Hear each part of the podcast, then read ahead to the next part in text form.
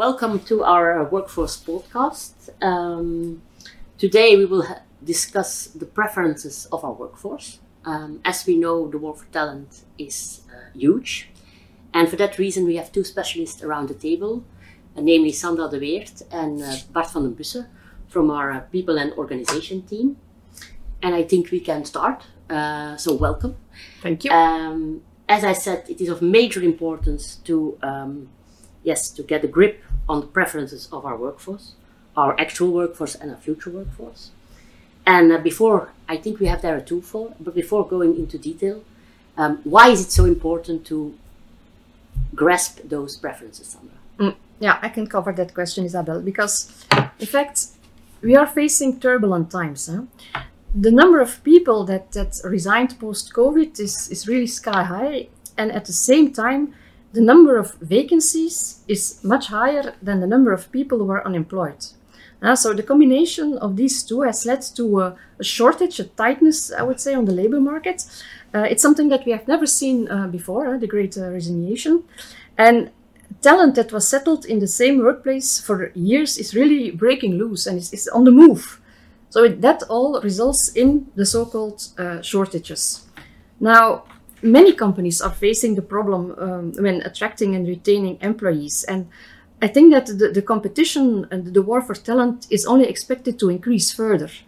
So it is important to take the preferences of the future employees into account. And when you think about it logically, the solution is very simple. Just give the right opportunities, the right benefits, the right salary, and new talent will automatically knock on the door. But the question, of course, is Isabel, what type of rewarding elements are people really looking for? And I think that in answer to or to in order to answer that question, organ organizations should really critically look at their employee value proposition. So that's a bit the mission that companies face uh, today. Okay, and so um, and I think PwC Bart has a tool for that to measure those uh, preferences? We do, we have indeed an approach uh, solution. So, and thank you for having me in this podcast, uh, Isabel. Um, so, uh, actually, we did uh, for the second year actually a, a workforce uh, preference study, so a market study in Belgium. compared to the previous one, we actually broadened the scope. it was not only focusing on the younger generation, but we, now we also want to measure are there any difference depending, regardless, actually the age of the persons uh, in question. Indeed, as, as Sandra said, uh, the, the, the, value proposition is in, indeed no la- longer a nice to have. Uh, being successful is, is offering not, um, not offering more than competitors, because actually in, in today's circumstances, uh, we see indeed that reward and the cost of uh, packages uh, is an important element. And therefore, I think it's important for employers to know what their employees actually want to have. And that by means of that preference study, which we of course can apply also at company level, uh, we can provide insight what people actually want. Okay, uh, we will come back to that uh, on the cost side uh, later on. I think uh, you mentioned first uh, measuring. Measuring is knowing, and I always mm-hmm. say knowing is growing. so um, maybe one of you both can uh, elaborate on the main results of, uh, of the survey? Yes, yes, because when we look at the top 10 wish list, I would say, um, we conclude that in fact employees focus on the daily work and on the social work environment. Yes, and, and I think uh, also compared to when the first study eh, was actually conducted during uh, the COVID and the first lockdowns, we now actually post those lockdowns also measured that uh, some elements or preferences stayed. And one of those uh, uh, preferences is actually flexibility. Flexibility where and when I work. So we often say uh, it's here to stay, uh, flexibility, but actually the study also uh, demonstrates that. And what we also saw was actually also an increase in terms of preference being able to work from home. there as well, the study um, provide some insight that confirms typically what we see in practice. Mm, and also, uh, that's important to note employees are looking for work that is really interesting and challenging. So, the job contact has a direct impact on the job satisfaction. People want to be triggered, uh, they want to perform work that is reward- rewarding and, and meaningful. what we also see that's more from, from a financial perspective is that actually base pay, or you can call it cash, is actually on the third place. Uh, so that means uh, that in terms of financial, that's the first financial rewarding element that's uh, on the in the top five. Uh, that that's almost an hygiene factor that people want to have certainty uh, and prefer actually the cash in hand before other elements as such. And this is again also I think important in today's discussion about inflation increases uh, uh, and pay increases or not.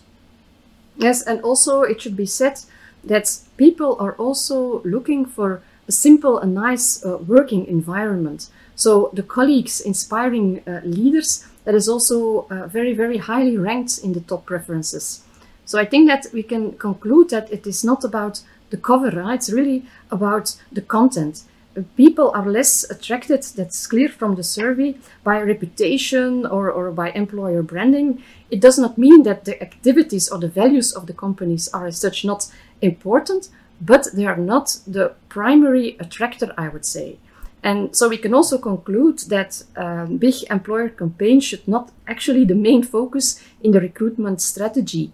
Uh, instead, the focus uh, should be on all aspects surrounding the daily work, like flexibility, job content, base pay, and also uh, the, the creation of a nice working environment. Okay. Something to add, Bart, or can we move on? That's uh, well explained, Sam. So I fully agree. if I understand it well, um, I hear homeworking, I hear flexibility, I hear reputation.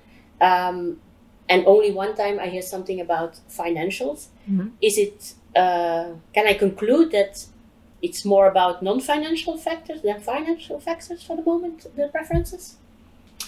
I would say not for the moment, eh, but indeed, if you look at it from a total reward perspective, eh, it's indeed that employees come, of course, in the end, work for more than cash alone. Eh. It, as said, it's an important factor. It's on the third place. Eh, but uh, uh, if you, as an employer, want to be uh, an attractive employer, should should look further than uh, uh, the financial elements only. Um, I think from that perspective, uh, said, the financial, certainly in this context, is also an important one.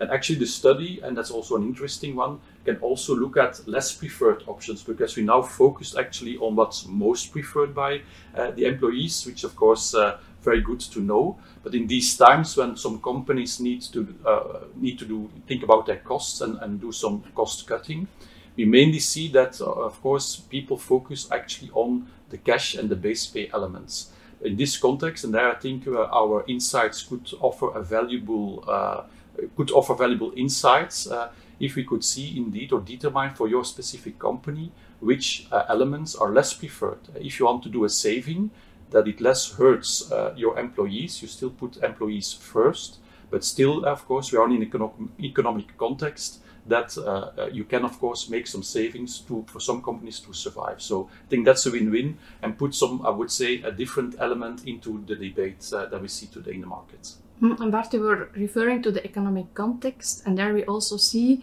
that people have a clear preference now for immediate uh, cash. So they have to pay bills, etc. So the uncertain elements, uh, which we can find back in a bonus or, or variable pay, are clearly less appreciated. Correct. It's also okay. a tendency that we see in the study. Okay, it's all about uh, having the cash in, in, in the hand, I would say, and less uncertain mm-hmm. financial uh, things. Okay. And, and, that's of course from an employee perspective, eh, because uh, also, of course from an employer perspective, you still of course the pay for performance. So, but so there you see certainly two elements eh, in terms of preference. It's clear an employee wants to have certainty, while of course uh, the performance element still is of course important from an employer perspective. Um, thank you. Um, very interesting um, to see how yeah this study can help in terms of um, a, a, solution for different kind of objective for a company. So on the one hand, you have the yeah the workforce that you have to motivate and to find and to, to look for the right uh, population and right employees. And the other side, you have of course the costs. So uh, those two combined is very interesting to see with this study. Um, any other points to add uh, that you say, okay, this is very important or highlights? Perhaps one element, uh, because why we also want to focus is if you want to do some, some cost cutting, uh, that you could indeed uh, look at the, the less preferred elements, but also the link to retention. Uh, if we're talking about value proposition, it's also about retention, and that's also perhaps a learning from the previous crisis, uh, still not that far away, but where we see that uh, uh, where people were laid off or lo- have lost people, as uh, organizations that have lost people, still have now difficulties to rehire them. Uh, and also in that perspective, I think everything around value proposition and measuring what people really want is very important. So it's not only about the costs, but as well the retention is also an important one.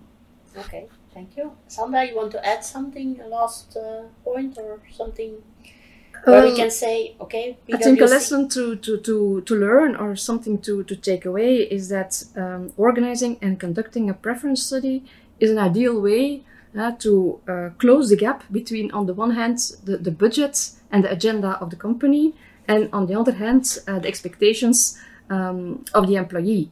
Uh, so at PwC, we use uh, True Choice, which is a solution to help organizations to design an employee value proposition that is in line with company's value and, and culture, and that at the same time uh, helps the clients to attract and retain the right talent. Moreover, as Bart explained, we can ensure that this is done uh, within a given budget. So I think, Isabel, that we can say that if we manage to do that, uh, we created a win-win for both, for organizations and for the workforce. Okay. That's a bit the message, I think, of, uh, of today. Okay, anything to add, Bart? I couldn't agree more, uh, Isabel. Okay, thank you very much, and uh, looking forward to meeting you for our next one. Thank you, Isabel. Thank Bye. You. Thanks. Bye.